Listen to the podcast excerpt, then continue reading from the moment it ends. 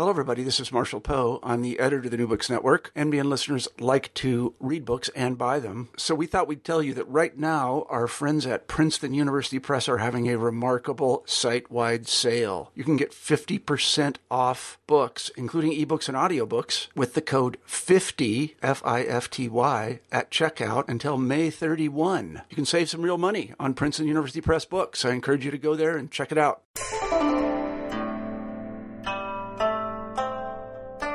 Hi, I'm Carla Nappi, and this is New Books in East Asian Studies. Welcome and thanks very much for joining us today. I just spoke with Benjamin Elman about his new book, Civil Examinations and Meritocracy in Late Imperial China.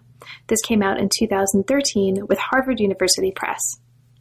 The book does a really wonderful job in taking an institution that many of us take for granted as an indelible part of Chinese history and take really uncritically as a part of Chinese history, that is, the civil exam system, and shows the nuances, the transformations, the differences in the ways that our understanding of the civil exam system really transforms if we deeply contextualize it within not just social history, but also cultural history, political history, intellectual history, to see the texture of the reasons why certain books came on and off the curriculum, the reasons why certain policies um, were instituted to transform the curriculum from Ming to Qing, and, and other elements of the history of what turns out to be a really fascinating fascinating and really, really complex and really deeply textured history.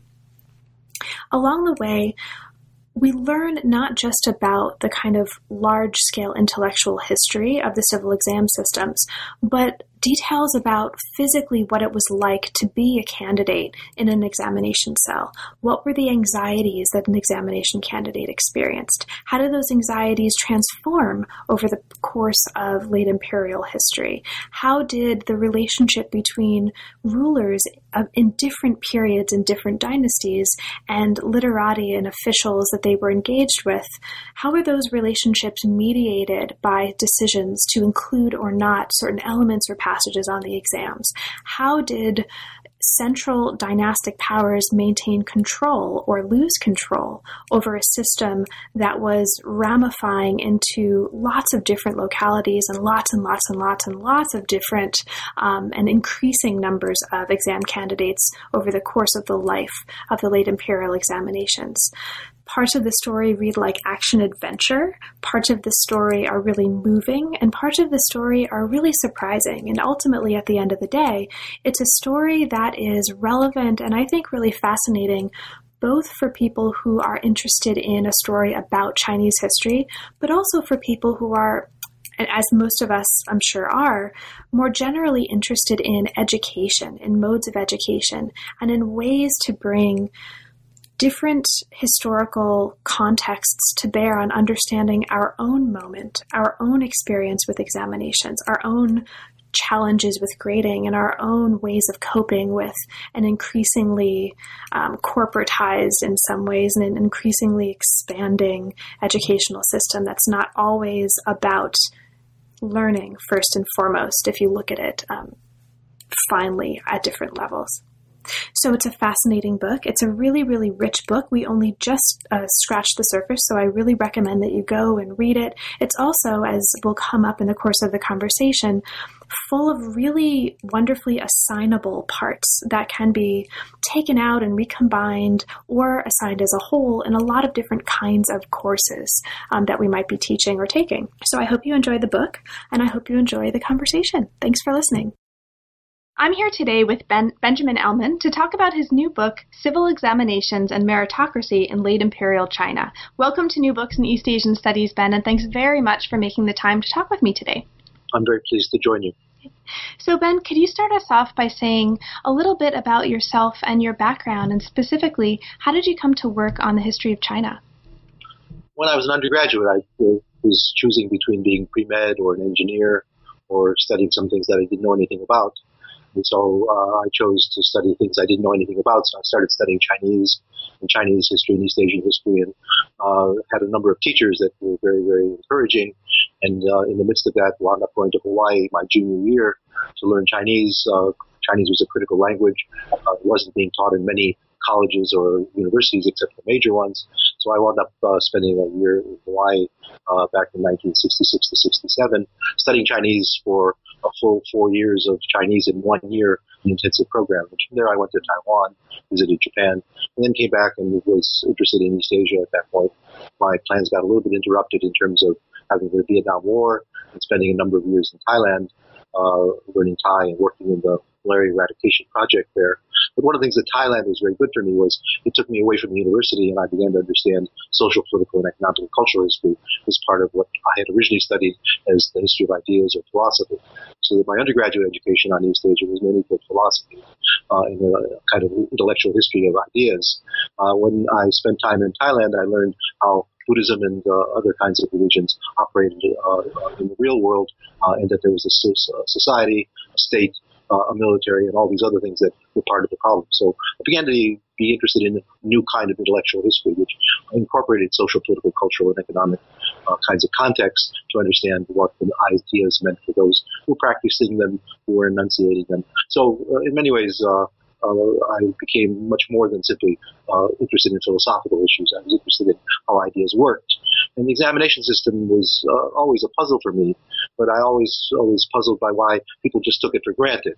And so as they took it for granted, I began to wonder why we naturalized it to the point where we don't ask how it worked, why people wanted it, what were the results of it, what were the unintended consequences. So I began to sort of wonder why, for example, in the Cambridge history of the Ming Dynasty, uh, everybody knew when someone was a Jinshi. They would say Wang Yangming was such and such a Jinshi in such and such a year, and almost every other page had the uh, letters for the abbreviation CS for Jinshi. But nobody ever said how they got there, how they got this particular degree, doing with it, why was part of the part of the plumbing, part of the building, part of the empire, uh, part of the educational system. So, in short, uh, what I had been doing is uh, getting interested in China uh, had led to this other framework of trying to see ideas in practice, doctrines in practice, ideologies in practice, and the examination system was a very good example of it. And one of the wonderful things, one of the many wonderful things that the book does, and we'll talk about them, or many of them at least in turn over the course of the conversation, is it really does contextualize some of the widespread assumptions and sort of revises some of the widespread assumptions that we might have about the civil examination system by looking very, very carefully at the social and cultural and political context within which um, the mm-hmm. curricula and also the cha- transformations in those curricula emerge. So, um, and we'll, we'll get to a lot of that, I'm sure, but that's one of the really great things about the book. So the book explores the civil exam process and the state curriculum, mostly during the Ming and Qing, but frequently contextualizing this period within earlier precedents. So you've published very widely before on all aspects of, or many, many aspects of late imperial Chinese history. You've talked a little bit um, just now about how you came to work on the civil examination system, but of course this isn't your first book-length project on the civil exam system. So can you talk a little bit about how you came to to decide to write this book in particular? And specifically, how does this book relate to your previous work on the civil exams? And how did you come to decide to shape and structure this book the way you did? Well, the Blue Book, as I call it, the larger book, which was published in 2000 by UC Press in Berkeley, uh, was oriented toward uh, kind of a specialist manual for understanding uh, how the system worked during the Ming and Qing, but went back to earlier periods, how it uh, evolved, what uh, the idea systems that were involved, what kinds of society issues were involved, economics, why the government paid for it, ultimately what happened to these people, and what were many of the unintended consequences. So I spent most of the 1990s gathering material after having published two earlier books on Qing and Ming Qing intellectual history, I wanted to see the examination system as part of that world, as part of the plumbing, no longer simply take it for granted, as I said about the uh, Ming history, uh, Cambridge History Project, which just took it for granted and made no effort to explain how it worked, why it was there, uh, and indeed it seemed as if it had come out of uh, some sort of natural process uh, that uh, humans weren't necessarily involved in. They just operated within it. So I wanted to show that it was constructed, it was argued for, it was defended, and that a court and a society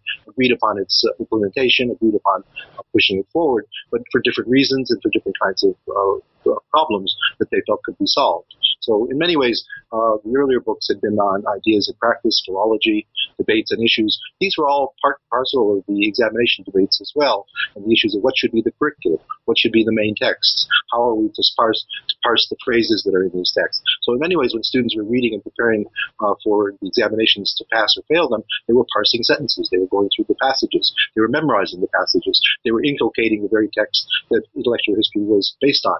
So in many ways, it was a kind of interesting set of, of practices that I was growing interested in, and it was the basis for the scholars who I'd studied earlier in different kinds of contexts, whether for the evidential research movement in the 18th century or the Changzhou New Text Confucianism of the uh, late 18th and early 19th century. Uh, they all, all the actors, all the agents had been involved in examinations. Uh, they uh, passed them as uh, children and as young adults. Then when they became officials, they became exa- examiners, and they tested them as uh, magistrates in the 1400 college, uh, counties or, or, or, such in the various prefectures, in the various provinces. So not only did people pass the examinations, they went on to be examiners for the, exam- for the materials, and there was a relationship between the court, the examiners, and the poor examinees that became so naturalized that people couldn't imagine a world without it. Uh, when you see the Mongol transition between the Song and the Ming dynasty, it was possible that the, the uh, Yuan dynasty wasn't really interested in examinations very much. They were very small scale. Uh, no more than 1,100 uh, graduates at the highest level. Jinshi were uh, the result of the uh, Yuan dynasty system. The Song had graduated 40,000, 39,000 plus uh, Jinshi, highest degree holders. The Ming later had 25,000 altogether, and the Qing also had about 25,000 altogether. So in this framework, you could see that the examinations were something that depended upon the court and the society to favor. And the Mongols had been very reticent about it. Been held back from having examinations during the early part of the reign, and only in the 1313, 1314 period put them forward, but never on a very large scale. So it was not given that this system would always last.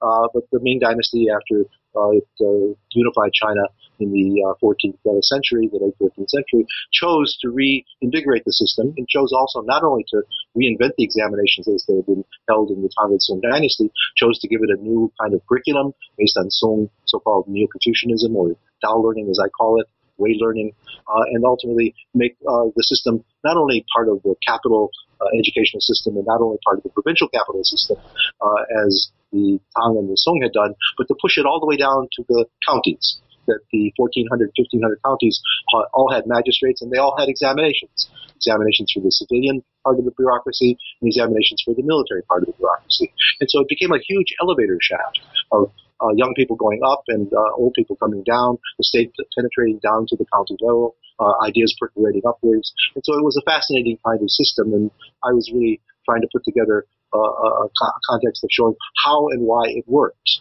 and why it was so valuable. And of course, this was also uh, an, an, answer to the debates of earlier students of the examination system who argued that in many ways it was an interesting uh, institution, but in the end it was a failure.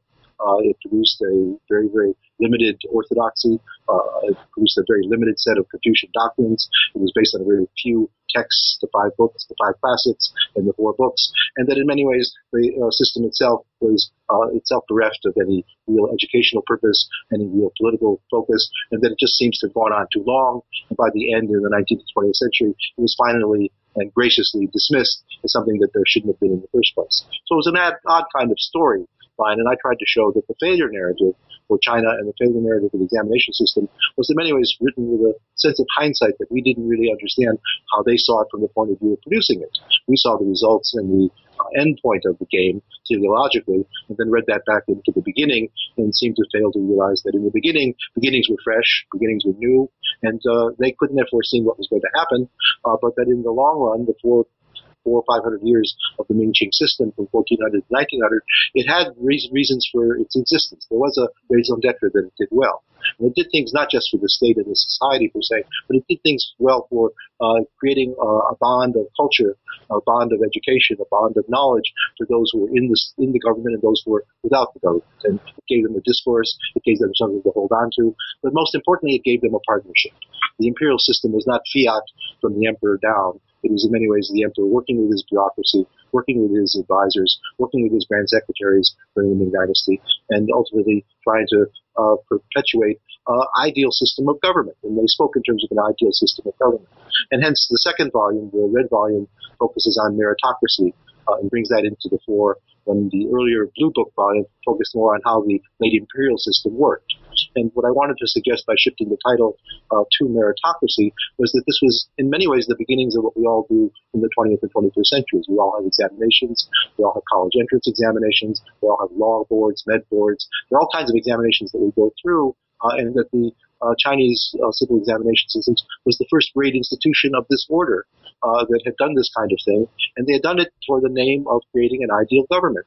The meritocracy was those chosen because of their merit, those chosen because of their uh, their abilities, their tie, uh, as, as it was. So in that context, we began to see that this particular system had very strong um, uh, uh, meaning for the Chinese system, the imperial system under the Manchus or the Mongols as well, but it also had global significance. Mm-hmm. And the Jesuits, when they came to China in the 17th, in the 16th, 17th century, marveled at this particular institution once they understood it and gathered that it was a writing examination. They weren't sure because they weren't allowed into the various uh, examination compounds. It only was somewhat later that they found out it wasn't an oral exam; it was a written exam uh, in that context. So they admired it. And I would argue that even the Protestants early on, uh, while by the end of the 19th century argued that it was one of the banes of China, examinations were in many ways the reasons for its downfall, that initially they learned from it quite a bit. And I mentioned in the Red Book the rise of London University as an examination university. London University did not have the wherewithal to compete with Oxford and Cambridge in the beginning. They were the great universities at, uh, attracting the, the, best and the brightest. Uh, and in many ways, London University couldn't compete. But what it did was it set up a building. It uh, had a set of examiners, and uh, students signed up, paid their money, and took the examinations and got their degree. Mm-hmm. And ultimately, London University seems to have followed that model in the 1830s and 1840s based on certainly what they knew about the examination system in China, that if you didn't have the funds, you couldn't hire the, the best teachers, have the best faculty, nonetheless could be a measuring place which allowed people to get a degree based on expertise and take the examinations and ultimately have a kind of an education on the cheap. And I think I read from that that the system from China in many ways was read in such a way that the educational system was a very, very peculiar one uh, that the examinations took precedence in evaluating candidates. Teachers were out there in the families, out there in the counties and in the prefectures teaching away, but that there were no so-called universities, there were no so-called schools per se uh, that existed in a framework of education that we have in the modern world. The examinations uh, were a substitute for many of the things that were going on uh, in the institutional system of teaching per se. So uh, if you try to imagine our current university system where we uh, brought students into UDC or brought students into Princeton and there would be no teaching, they would take examinations and that would be it, then they'd get their degree. You can imagine what that kind of system would be like. And the Chinese system certainly operated that way, but I would suggest London University and other places of education figured that out also, that standards, when they became uh, standards of the state, standards of the society, standards of the country, could see examinations of we open it up to everybody, anybody can take the exams, theoretically at least, and we test them and give them their due based on that. So I thought it was an interesting system uh, that worked from the bottom up. It was one of the few institutions that actually went from the emperor all the way down to the county level with the magistrates and their local elites, uh, certainly affecting uh, popular culture, popular society as well. Mm-hmm. And one of the actually uh, really interesting things about the book um, that you've alluded to already in discussing the resonances between the late imperial civil exam system and more global and also more modern modes of education and modes of testing is that you talk about um, a little bit in the introduction the classical exams as a kind of underestimated harbinger of modern forms of distance learning. So, for um, readers who are interested actually in modern forms of education, distance learning in particular, there are some really interesting uh, ways that this story kind of speaks to that. And you mentioned that explicitly in the book. It's, I think, a really interesting right. part of this. It's, it's, it's empowering. I think my larger argument about language being a limiting factor and that language uh, cut out many of the people who didn't know classical Chinese, the way in many ways Latin cut out many people in Europe that didn't know Latin. Uh, that's one side of the story. But the ability to take an examination, to pass it, and then ultimately be empowered because of that examination was an interesting contribution to uh, education. And the Chinese themselves bemoaned the fact that examinations took precedence over education per se.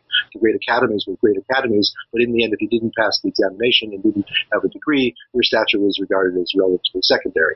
Uh, and similarly, we, uh, in, in, the United States, argue that a degree from Harvard or Yale or UBC or Princeton uh, should represent learning from great teachers at the great universities. When, from the Chinese point of view, uh, there was that, but there was also the sense that you pass the exams to prove yourself. And anybody could do that.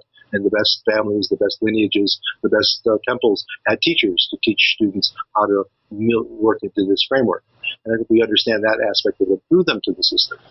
Uh, just to change course a little bit, I think the unexpected consequences of this would be that the examination system was very, very successful in drawing people into uh, the expectation uh, that the classical education mattered, but most of the people never ultimately held office. Uh, that uh, upwards of 90, 95% of people during the Ming and Qing in particular, but even during the Song, failed the examination. So a system that had so many failures uh, had to be measured in a new kind of way. And most people always looked at who was successful, or thin three, five, seven percent who passed the examinations and sort of focused on their careers. What I did, particularly in the red book, although it had begun also in the in the blue book, was to say what really carried the system forward were the with the millions and millions of failures.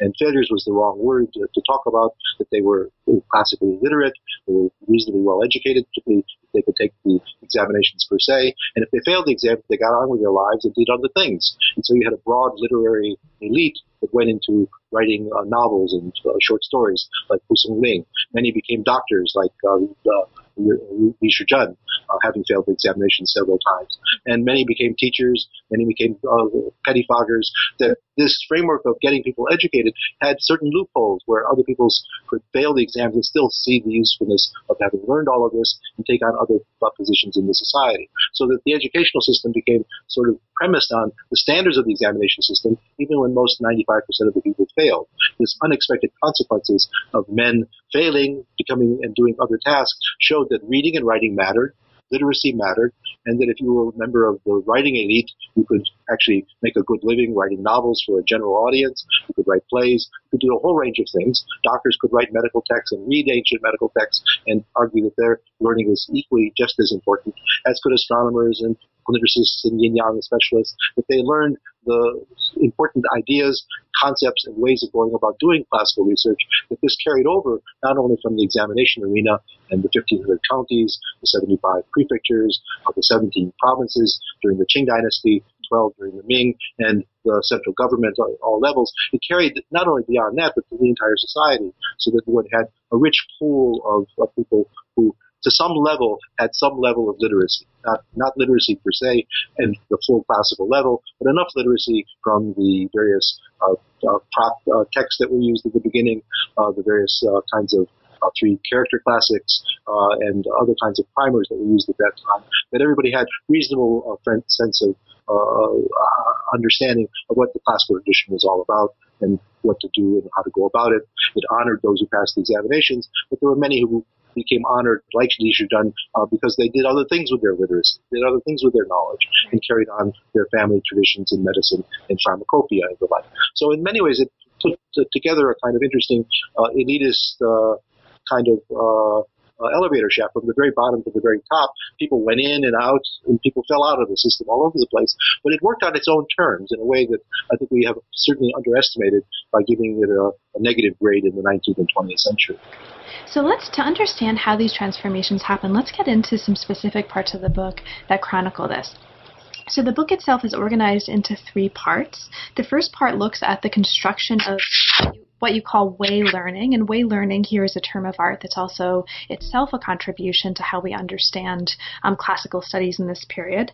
And you look at way learning in part one first as a kind of mainstream classicism at the end of the Southern Song, and then as a political orthodoxy during the early Ming. And the, the first part of the book looks in detail at how this becomes uh, political orthodoxy and the ways in which some texts are incorporated and others aren't. It's a really interesting part of the story.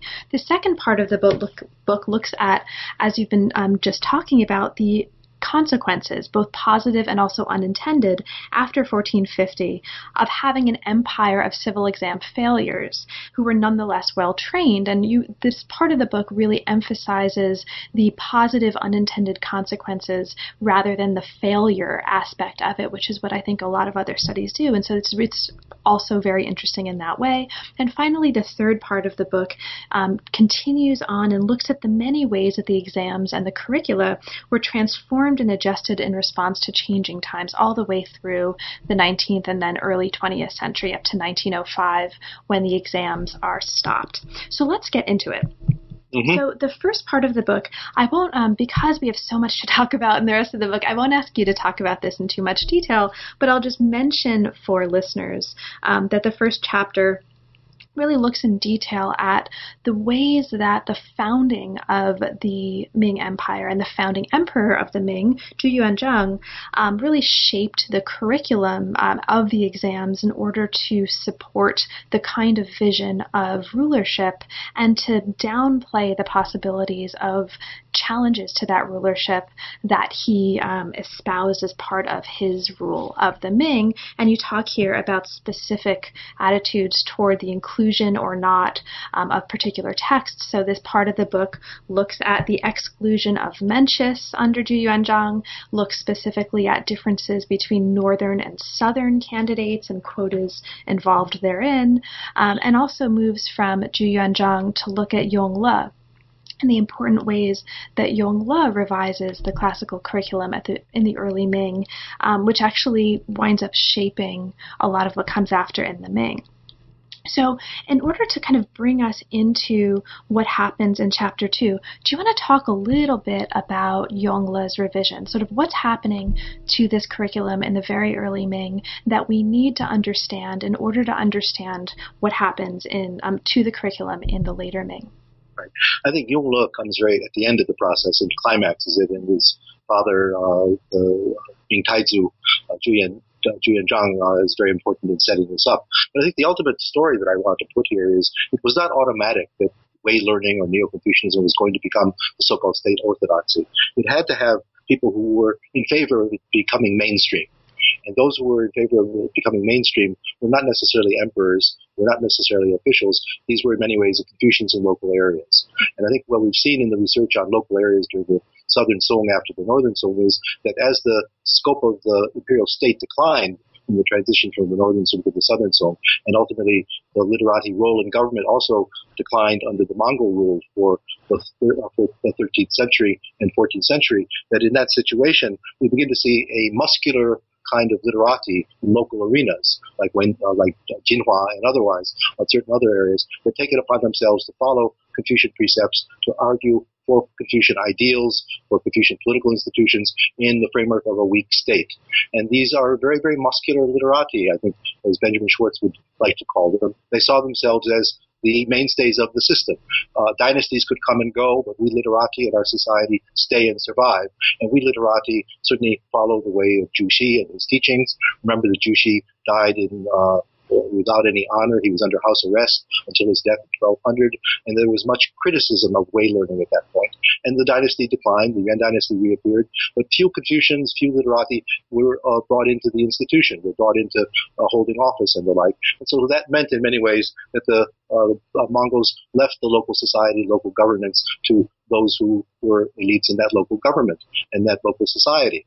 Uh, and they then they began to have a muscular sense of themselves, particularly the Jinhua Confucians, and they influenced Zhu Yuanzhang, who was there for a while during the Civil War with the Yuan dynasty and his own competitors in the 1340s, 1350s. And it was there that they convinced Zhu Yuanzhang that uh, if he's going to become the new emperor of a new dynasty, that he should put it together in the framework of the ideals of Confucianism, but particularly the ideals of way learning uh, and the teachings of Zhu Xi, the teachings of the Cheng brothers, the teachings of the Northern Song Confucians that had articulated a universalistic politics, a universalist economy, a moral economy to speak, and that this would be the way Zhu Yuanzhang should try to put this state this together. So initially, the uh, becoming mainstream was not the doing from the top down of the emperors. It was the support that the literati at lower levels, unempowered and outside of government, uh, sort of argued for themselves and said, "This is who we are. This is what we believe. And this is what we want."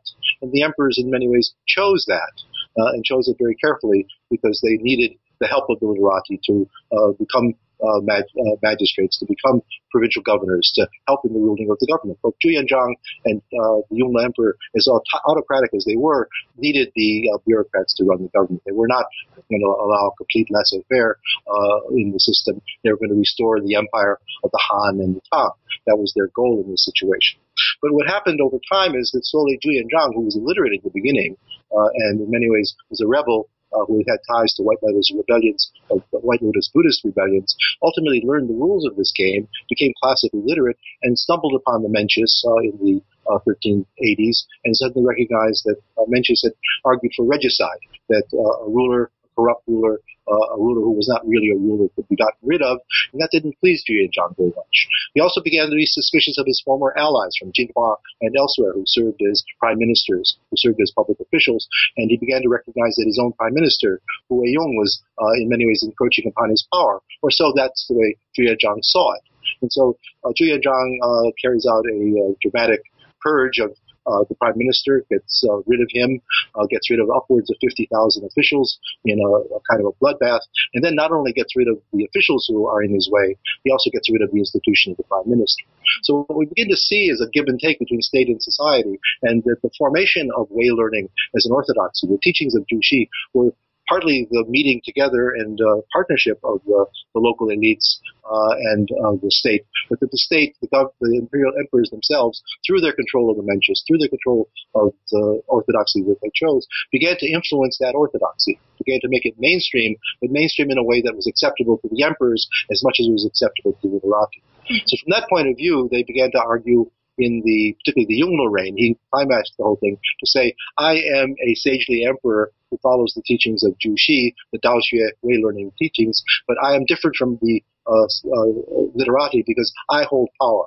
I am both a inner and outer uh, Confucian. I am a inner uh, literatus and an outer ruler, and I have combined the legitimacy of politics, the Zhitong, with the legitimacy of uh, ideas of classical learning, the Daotong. So in many ways, we began to see the, the Confucianism that emerged in the 14th and 15th centuries was not simply literati Confucianism, although it had begun that way, but it had been augmented, changed, redirected, uh, and forced upon uh, the literati uh, with a great deal of violence uh, involved to uh, put together this kind of thing.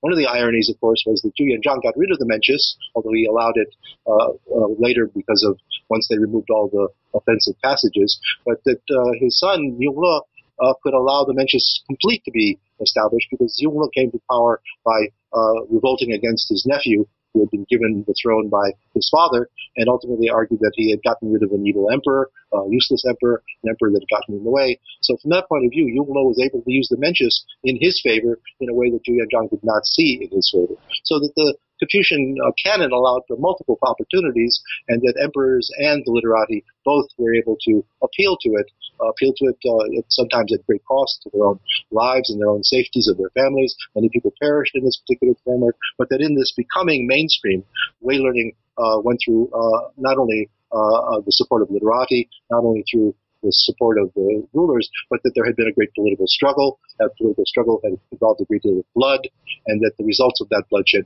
had yielded a uh, orthodoxy uh, that was very different from the orthodoxy, the ideals of the literati themselves. It was not only a muscular literati, it was now muscular emperors that began to rule the throne and uh, no longer had to uh, deal with prime ministers like Wang Shi or the earlier prime ministers of the Tang.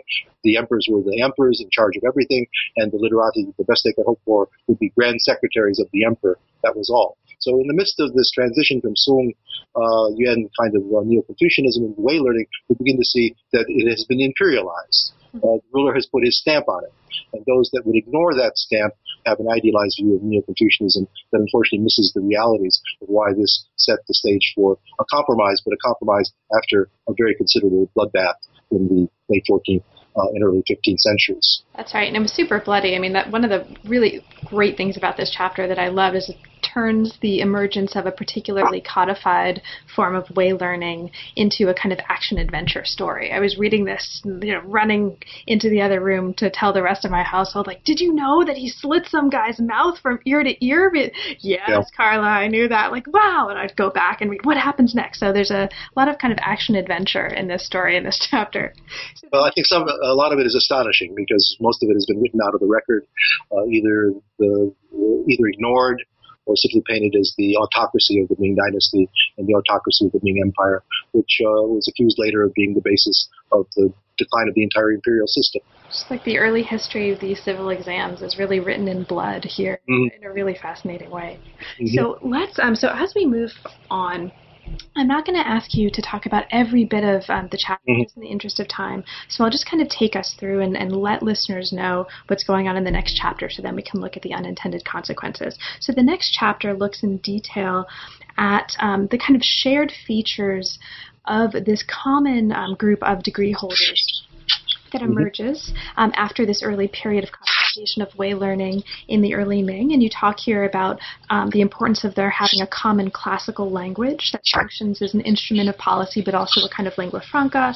You talk about the importance of the memorization of a shared canon, the importance cognitively of a shared literary writing style called the eight-legged essay.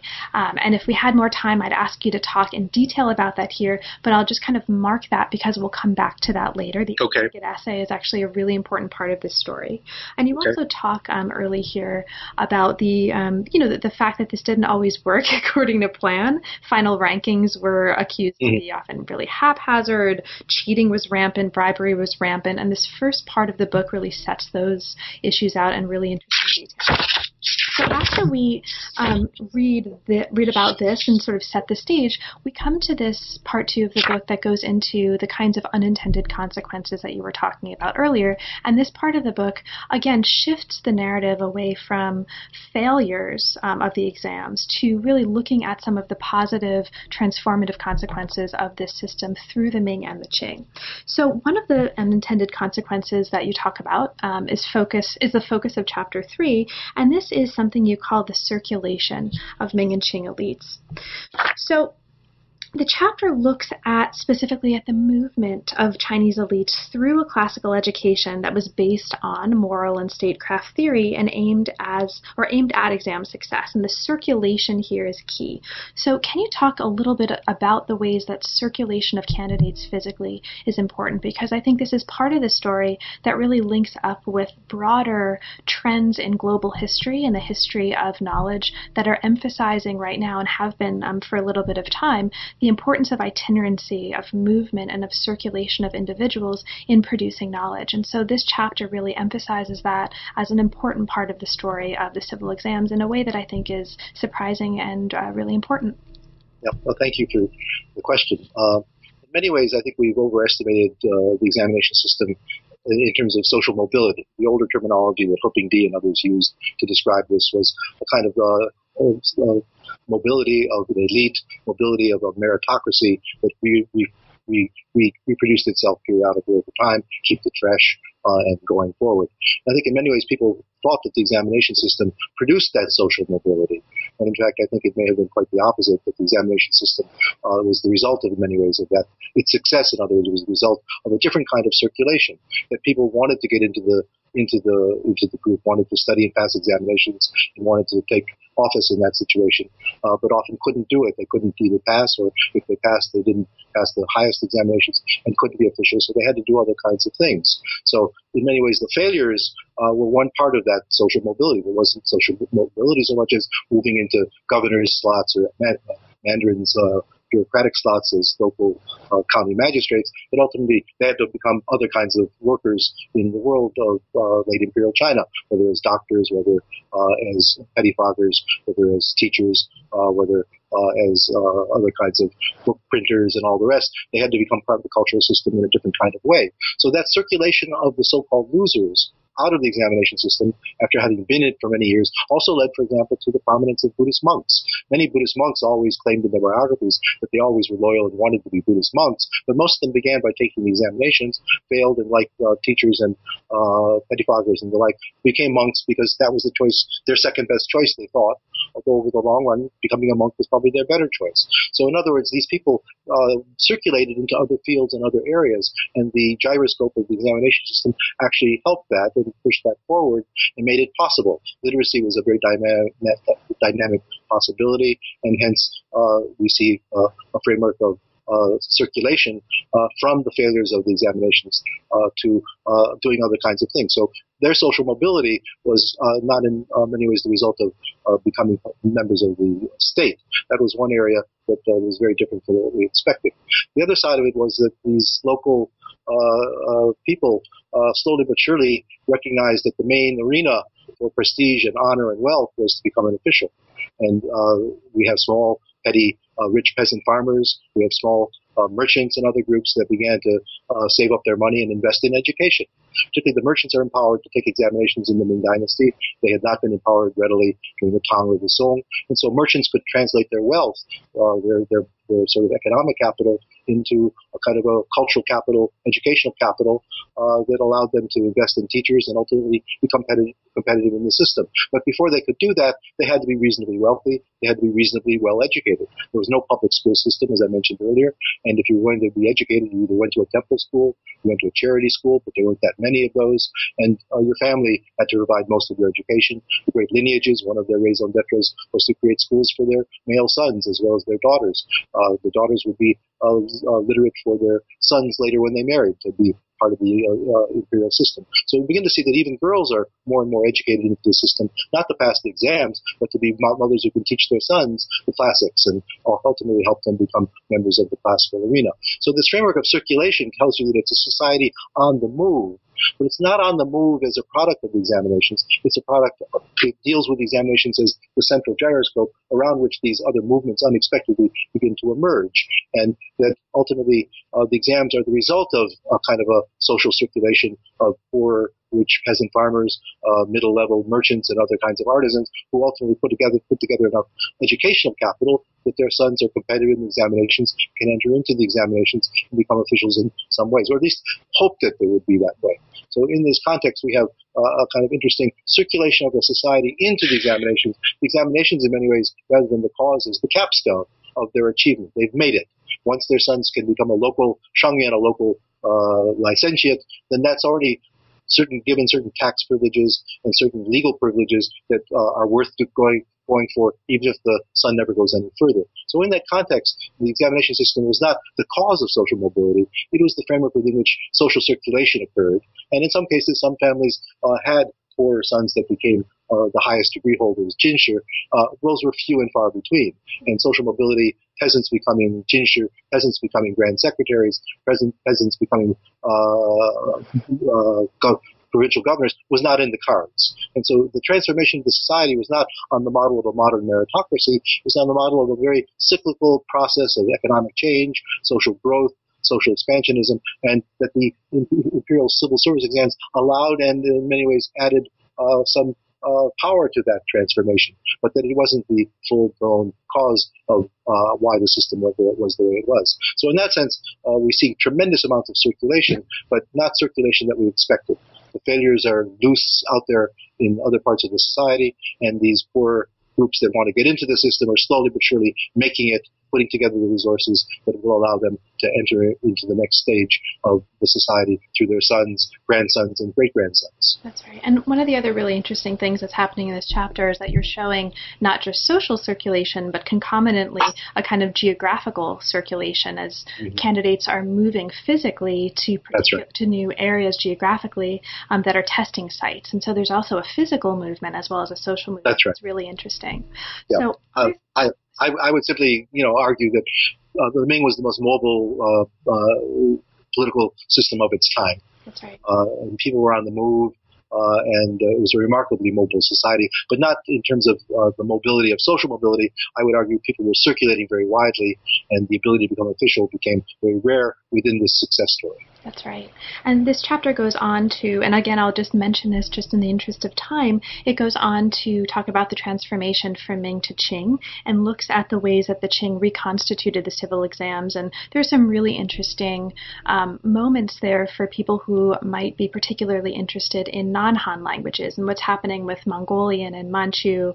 Um, and you talk about that um, by the end of this chapter, the kinds of translation examinations and non Chinese language examinations that are offered. So that's another really interesting part of this story for listeners who are interested in Manchu history. Um, and I hope there are lots of listeners who are interested in Manchu history. Right. I would simply I would simply add to that that the Manchus were very perceptive about the examination system, unlike the Mongols who didn't quite know what to make of it and put it into effect at a very small scale. The Manchus very quickly recognized that if they wanted to bring the, the Han Chinese into the state system, if they wanted uh, to be able to rule from the top uh, over this vast uh, world of the former Ming Dynasty, that the examinations were the best way to come to grips and to come to terms with the literati world. And so this vast uh, examination system hardly skipped a beat between the end of the Ming and the early Qing. And then as you look at the 1640s exams, the 1650s exam, they were almost all held without any problems. And the, the Manchus put their own examiners from the north in place, but they recognized very quickly that the literati uh, would join the state if they were given the opportunity to do so, and honored in that uh, uh framework of uh, collaboration. Uh, when the Manchus tried to change the curriculum a bit uh, and tried to get rid of or derail the eight-legged essay, they found that it was the Han Chinese who resisted it. The Han Chinese had invested so much in education based on the four books and the five classics and the eight-legged essay that they felt in many ways that the Manchus were overturning uh, their traditional beliefs, overturning their traditional uh, educational system, and in many ways uh, putting the, the Cheng-Zhu uh, way learning orthodoxy setting it aside a little bit uh, in the focus on so-called uh, policy questions that had more political, social, and economic context to them. And the Manchus saw that very quickly and saw that that following the ideals of the late Ming reformers like Gu Yanwu, Huang Zongxi, and the others was a mistake. But the vast majority of the literati were not Huang Zongxis and Gu Yanwus. They wanted the system to reward them. They had invested so much cultural capital into educating their sons and their families, and they had depended on it so much that uh, the Manchus themselves saw the terms of their own legitimacy and very quickly uh, cut away from the more reformist agenda and the late Ming Confucians and set it back and said, this is the examination system you want. We will honor it. We will put it forward, and we hope that you will all thrive and be successful. That's right. And we're going to actually um, hopefully have time to talk about a little bit of that more specifically toward the end of the conversation. So, to get to that, I'll just mention um, for listeners that there is a chapter that follows this that looks at many of the, the um, phenomena that you've actually talked a little bit about. Um, the sort of uh, ways through which gentry and merchant elites monopolized resources to qualify um, for the civil service, the importance of language and the mastery of particular languages um, in the dynastic school system. You talk about um, dynastic schools as way stations or testing centers centers here, um, and you talk about the kinds of people who were or were not actually eligible for taking the exam. So although we've been talking about the exams as you know relatively open, there were some groups of people that were not allowed to take the exams, and so you talk about this um, in some detail. Okay, no, notably, notably women and exactly. women and monks and uh, Taoist uh, pre, pre, precepts and the like were forbidden from taking exams. That's right, but there was a huge age range. So there's one guy you talk about um, who was 104 when he passes mm-hmm. the exam, and I just I love him. So there's mm-hmm. a that's a really interesting counterpoint to the story that might be surprising for readers yeah. and listeners. That there's a huge age range here. Right. Um, well, some some of it terrified the the emperors. In the Qianlong reign, for example, uh, they asked the examiners to take note of how many people were taking exams who were 80 years old. And this was at local examinations. The magistrates were reporting to the Qianlong Emperor that we're beginning to see four, five, six, seven, eight, uh, eight to ten uh, people who are in their 80s taking the local licentiate uh, exams. What do we do about it? And the emperor encouraged them to sort of give them honorary degrees and gave them sort of uh, titular kinds of appointments to deal with that kind of issue.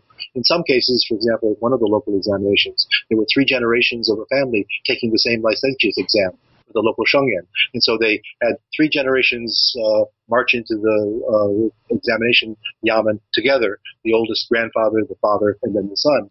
And the question was, was that a good thing or not? Uh, but they made the best out of it. They made a virtue out of necessity, and they tried to honor it. But they also recognized that that showed that these people had failed exams over and over and over again, and therefore the dissenters, those that might uh, uh, be uh, opposed to the system because they kept failing. Uh, after all, the Ming had fallen because of this kind of situation of failed examination candidates who took advantage of the decline and economic breakdown of the Ming dynasty and the various kinds of uh, weather hazards and uh, population health problems that uh, uh, demises in the Northwest had ultimately touched off a whole range of dissenting examination failures who took took advantage. So the state was unclear, and it tried to you know honor those that it could honor, but it also had to worry about ultimately those like uh, the Hong Xiuquan, the Taiping leader to come, that would lead a different kind of response to the examinations and not accept such failures automatically.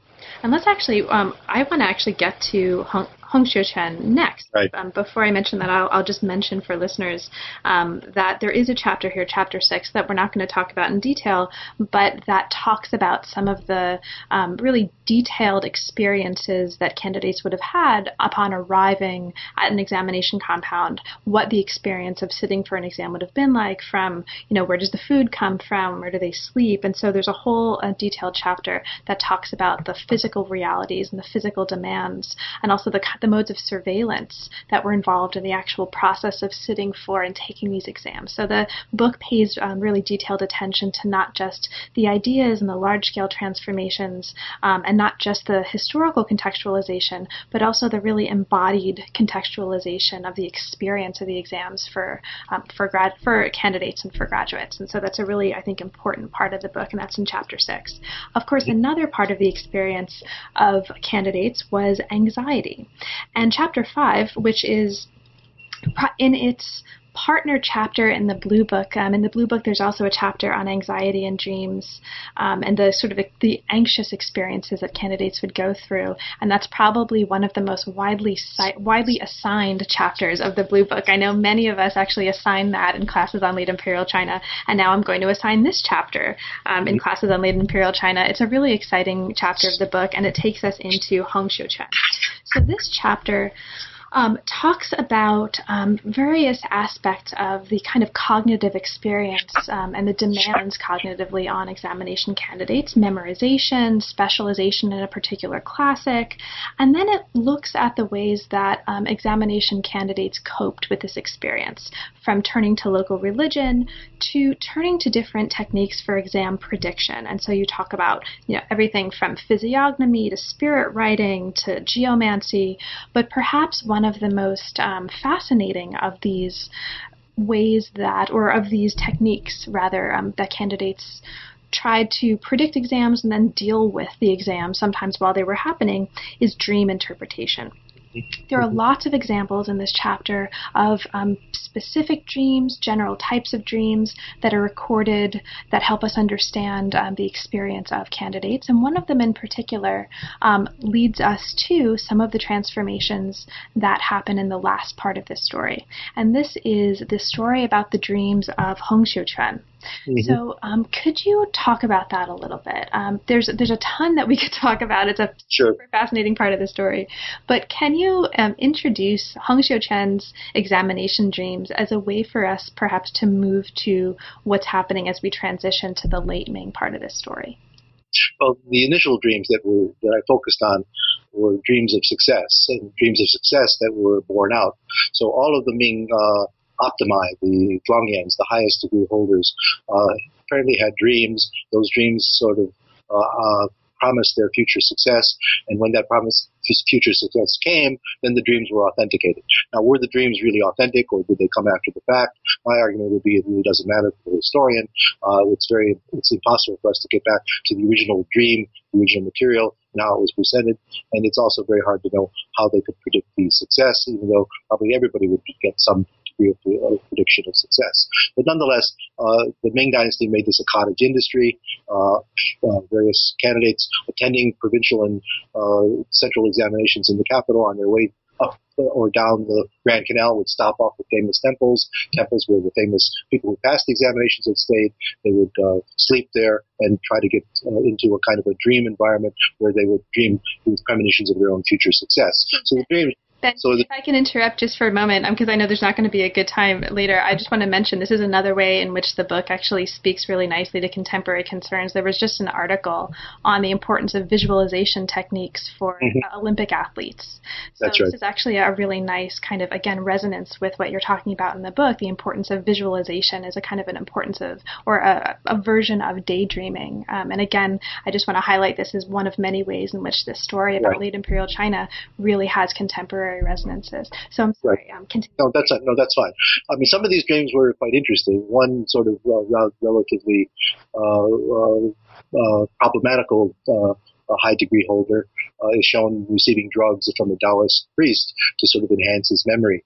Uh, and so drugs are entering into the business. Some of them are receiving support from merit-making monks who support what they're trying to do in that sense. So you see the, the frameworks of religion move into that.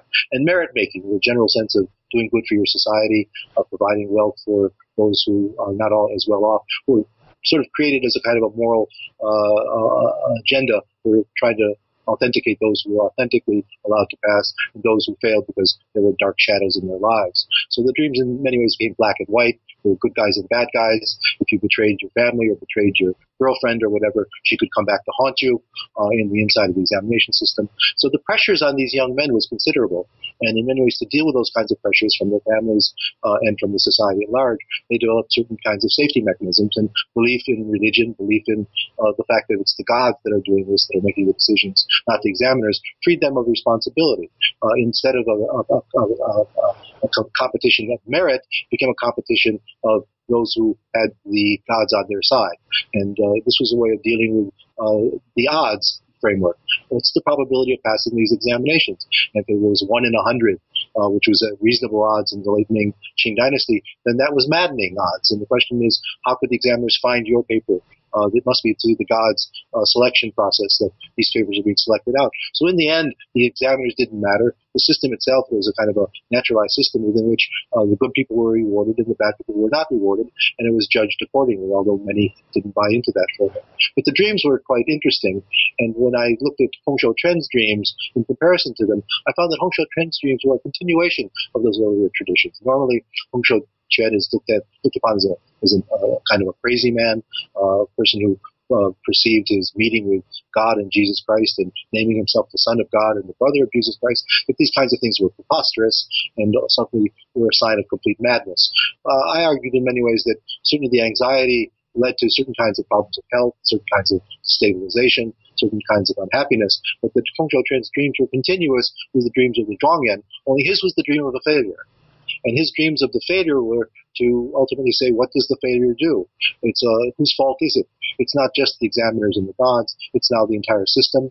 And uh, Hong Xiuquan slowly but surely, after failing many times, decided that the problem is the state, the stop, problem is society, and it's not the examinations per se. I will be the emperor of the new examinations, and I will judge people fairly and appropriately in the new world that I will create as a result of the Taipings. And so, beginning in the Southwest and other areas, begins to marshal his anxieties, marshal his uh, uh, frameworks and argues it's the system that's the problem, it's the literati that are the problem, and it's the Manchus that are the problem, and we need to overthrow them.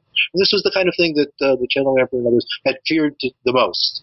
Uh, there had been different kinds of events that occurred, uh, the stealing of queues uh, to represent the deaths of these Chinese who were subservient to the Manchus and the like. And so, in the sense, the the uh, Shou dreams represented in the middle of the 19th century the ongoing evolution of a cutthroat examination system in a society that now had 450, 500 million people. There were increasingly more haves, more have-nots than there were haves, and the uh, rich elites were beginning to face the problem of how do we deal with a society that's no longer able to produce enough to eat uh, and drink and live and have clothing for in uh, unprecedented scale. We reach in the 19th century an unprecedented China that has a, a perennial institution, and that perennial institution is suddenly facing the same problem. It's having trouble keeping up. One out of a hundred pass the, the 99 others are going elsewhere, and they are people like Hong Xiuquan in this case, and he gathers huge armies around him and conquers the richest part of China, and in many ways destabilizes the Yangtze Delta in favor of his agenda. He has examinations taken there. The, the curriculum changes to Christian materials and materials that are a part of his uh, Sino-Christian uh, religion that he creates and invents at that time. It's terrifying in many ways, not only for the Chinese and their rulers, it's terrifying for the Westerners who have tried to preach Christianity.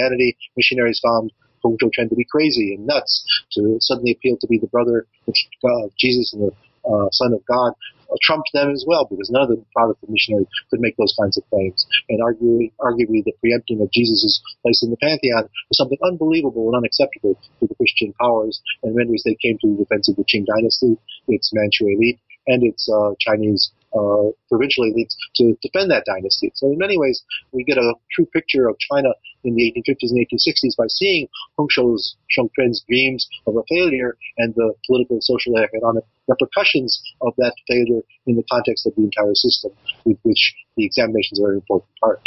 That's right. And by the middle of the 19th century, um, when the Taiping Rebellion and Hong Xiuquan are just completely re-envisioning the exams, by this point, as the whole third part of the book actually shows leading up to this, there are, there are already, um, or there have already been frequent calls to reform the exams and actually successful reformations of the exams. And so um, you, you look at this in detail in chapters 6, 7, and part of 8. I mean, this goes this includes um, transformations from reinstituting poetry as part of the exam. Um, this had mm-hmm. been taken out of the exam in the Ming, as you talk about early um, in the book, and it's put back in at one point in the Qing. You talk about also, this is um, a really important part of this story, the increased emphasis in the 18th and 19th century on policy questions. Um, now, I don't want to spend too much time talking about this, but this is a really important part of the general arguments that you're making in the book, so I do want to at least take a, a few moments mm-hmm. to focus in on this. Now, um, what listeners and, and, readers might not initially understand is that the examination throughout this period typically had three parts, and whether um, material was sect- was um, or put into the first part, second part, or third part was generally a marker, roughly speaking, of its relative importance to the grading. And you talk about, you know, early in the book, the fact that as the number of examination candidates increases, sometimes only the first part of the exam um, is really taken as the basis for grading. But one of the things that happens that becomes really important for contextualizing this within larger intellectual and social changes in the 18th and 19th century is there's a renewed attention to trying to reform the exams to in, in different ways um, at, at different points revivify or reinvigorate the importance of policy questions. Mm. Um, do you want to take a moment to talk a little bit about that? And I know we're almost out of time, but because sure. you're making such important arguments here about the importance of um, reliable learning and then the importance of um, sort of uh, natural studies to what's happening in the exams, I think it's important to take a moment to at least look at this as an issue. But most of us, when we think of the written examinations, we think of the eight-legged essay as a literary exercise, and we forget that the examinations themselves had begun with uh, policy questions as oral questions in the Han Dynasty. The great Confucian Dong Zhongshu, for example, had his answers orally recorded when he had an audience with the emperor Han Wudi, and in that context, that policy question uh, and answer as an oral uh, standing that has lasted throughout the dynasties. Uh, during later dynasties before there was paper, uh, during later periods of the Zhou dynasty and the Han dynasty, and before paper was used, these oral exercises were all policy questions uh, that were the mainstay. In the Tang and the Song, slowly but surely, these policy questions were uh, and ultimately made important, but they were also complemented by literary examinations, examinations about law, examinations even about Buddhism, and even about, uh, not about Buddhism, about Taoism uh, were occurring at this time. They were actually during the Song uh, Taoist uh, Buddhist exam, Taoist examination questions at that time. So these policy questions had always been there. But during the uh, Ming Dynasty, they were turned into this. Uh, they'd also been there during the Song Dynasty, uh, but they became particularly important in the Ming Dynasty as a record of what was on their minds in terms of statecraft, in terms of talking about the emperors as the forefathers of the dynasty, talking about education, talking about uh, what we, they would say call licai, we would call uh, the economy, how to deal with resources, how to allocate resources properly, to talk about teaching, to talk about the uh, orthodoxy. There are a whole range of these practical issues that were called policy questions that were put in place and put into the third part of the examinations and were a very important part of the grading system. When uh, earlier I mentioned that the Manchus had tried to reform the system by getting rid of the eight-legged essay and favoring the uh, policy question, that's what they wanted. They felt that the literary exams were useless, but in many ways, those literary exams were the ones by which people were graded more easily. The literary exams gave you issues of style, issues of numbers of characters, issues of balanced prose, issues of each phrase being balanced by another phrase, each sentence balanced by another sentence, so that style was easier to grade. And if you missed a character here or you missed a rhyme there, that could be taken off, points would uh, be dropped from your issue, and you could be chosen whether you would pass or fail. So the literary aspects of it were the easiest to choose for pass or fail. The policy questions, in terms of being right or wrong, uh, became somewhat less important because uh, the students would write generally the same themes that came from the dynastic histories. But nonetheless, the questions give us an insight into what was on the examiners' minds. Why did they? Why were they concerned about the, the calendar being out of whack by almost one full day in 1525? The Jesuits later would come in the uh, China to help them reform that calendar based on those kinds of issues that the Chinese really recognized. We see that early in the 1520s and 1530s. As we move into the Qing dynasty, the policy questions are in name very, very important or honored, but in the end, because of the onslaught of the numbers of candidates, that the uh, literary exams, because of their great ability, because of their so-called standards uh, for evaluating pass or fail, in many ways they trump the uh, policy questions. Qianlong was furious about this. Qianlong in the 18th century repeatedly tried to reform the policy questions and tried to get them to be the focus, but in the end gave up because the policy questions were not easily gradable. Uh, it was impossible to grade 50,000 papers so easily, but you could grade them on the body of the eight-legged essay exam. Add to that the poetry question. Poetry was rule-like. If you missed a character here, if you missed a rhyme there, or your couplet didn't work, uh, or you made some other kind of tangible mistake, grading the paper became much easier.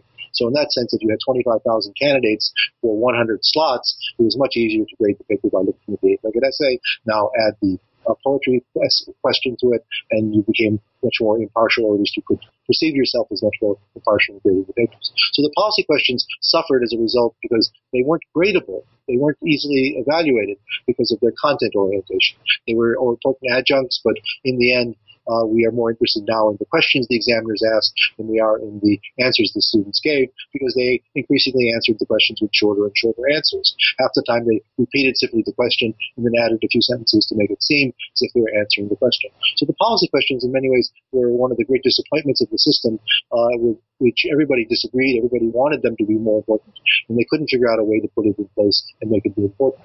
At the end of the examination system in 1901, when there were major reforms, it was clear at that point that they were going to shift not only the knowledge to global learning around the around the world, uh, Western history, Western laws, they were also going to make the policy questions preeminent. So the policy questions beginning in 1901 finally uh, were made the most important questions on the examination system. But it was too little too late, and the entire regime was beginning to buckle, although it rallied for a bit in the early 20th century. And by 1905, it was felt that these examinations were irrelevant, even in their new reformed state, even with the new policy questions, they were not good enough, and that schools, universities, schools modeled on the Western system would be much better than these examinations. So in that sense, the policy questions were uh, kind of a, a, a, important feature of the entire system, had the longest uh, Uh, history uh, of uh, educating and uh, being models for others to learn about the problems of statecraft in the society. In the end, they became uh, sort of perfunctory and ultimately faced the problem of they are not easily gradable. we have a similar problem now with our uh, so-called college entrance examinations, which now have re- which now have required essays. And the question is, how do you write a required essay? Uh, how do you mark your essay? So how do you begin? How do you have a transition? How do you have a middle level? How do you argue for it? And then how do you tidy it up with a conclusion at the end? Those are all very, very formalistic kinds of issues. Uh, and the question would be, will the uh, so-called college entrance examination essay become the eight-legged essay of the United States in the 21st century? For admission to college and the like. It's very hard to grade these literary exams other than through questions of style. And the ironies for the Cheng-Zhu so-called way learning Neo-Confucianism was that the essay content was focusing, even in the uh, eight-legged essay, on the way learning uh, doctrine, but ultimately what was measured more were the stylistic uh, eight-legged rules that were followed, beginning, end, uh, couplets, uh, parallels, discussions, uh, and ultimately tidying it all up at the end. But those became preeminent ways of writing an essay. So essay writing per se began to be a very problematic issue for the Chinese. And I think we, we who use examinations in the 20th and 21st centuries are also beginning to see these limits. Uh, that ultimately you can replace a, a kind of a multiple choice question with an essay, but how do you grade that essay? And how can you be consistent about it when you have millions of candidates writing essays and answers? The Chinese were first to confront that conundrum and try to deal with it. And in the end, uh, the solution was not ideal. And again, um, I think this is a, a really good place maybe to bring this to a close because you're again bringing out an aspect of the book that's really, really relevant to circumstances that a lot of us are dealing with right now, either as teachers in a university classroom who are ourselves dealing with issues of grading and assignments and increased numbers, but also from the perspective of students um, who are also dealing with um, this part of the problem of the corporatization, perhaps, of, yeah. the university. Um, so, and, and I'll just mention, speaking of using essays and using examination essays, in chapter two that talks in detail about the eight-legged essay and the structure thereof, um, for listeners who are interested and for eventual readers um, who are interested in um, the eight-legged essay as a kind of pedagogical device in the context of late imperial China courses or other courses, there's a really detailed explication and example of a prototype of an eight-legged essay in there that's actually a really fabulous tool for teaching um, for mm-hmm. those who are interested in integrating this book in different ways into the classroom as well. So Ben, um, thank you so much. There's a, thank you. There's a ton of material in the book that we didn't have a chance to get to. It's extraordinarily rich, but I hope, um, as has become clear in our conversation, rich in a way that's also very engaging, and that parts, um, like I mentioned, a kind of like action adventure story of the examinations. It's a really really rich story. Um, we didn't have a chance to talk about a great deal of material that's in the book. And given that, is there anything in particular that we didn't have a chance to talk about, but that you'd like to mention for listeners? and perhaps especially for listeners who haven't yet had a chance to read it?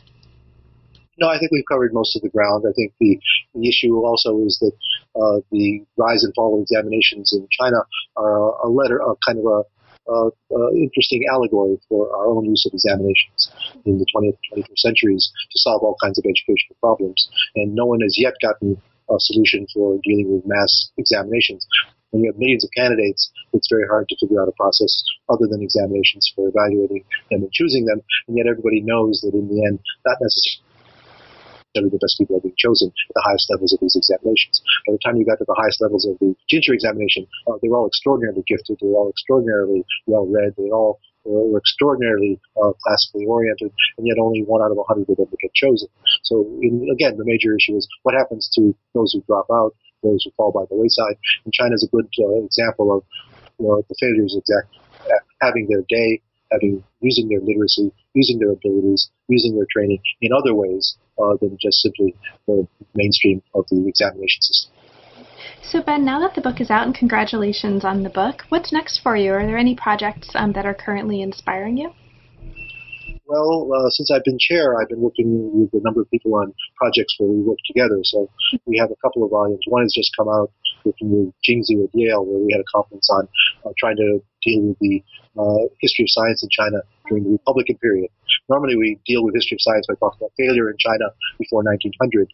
We decided to have a volume to talk about Republican science from the 1880s, late Qing to the 1940s, and talk about the success success stories of science in the Republican period uh, and why science was so important in the 20s, 30s, and 40s. To open up the Republican period as a way to look forward in terms of science and not just backward in the medium Needham model to try to explain why things failed. Mm-hmm.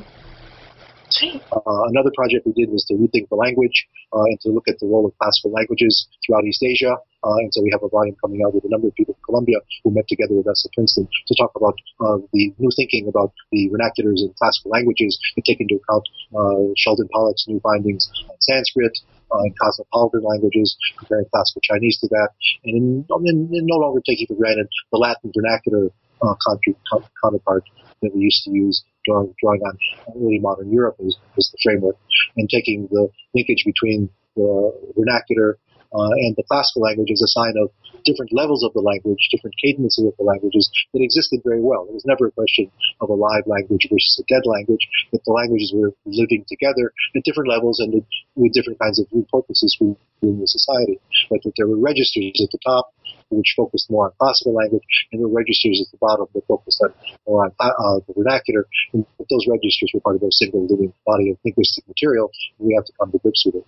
We're also doing a project on uh, medical texts that I think you helped join us for one of the sessions where we talked about medical philology and how, how the classics were read in the medical traditions and how they were evaluated and ultimately how that worked out in terms of Ming-Qing reevaluation of the medical classics and ultimately try to uh, come to grips with the limits and possibilities of the medical classics in the face of Western learning and medicine coming from the Jesuits, and then ultimately the Protestant in fact, in the 19th and 20th centuries. So those as a chair, I've been able to, to deal with. Uh, a longer term project I'm still working on now that I'm not chair is uh, comparisons between Japan, China, and Korea in terms of classical learning, medical learning, and interest in natural studies in the 18th century.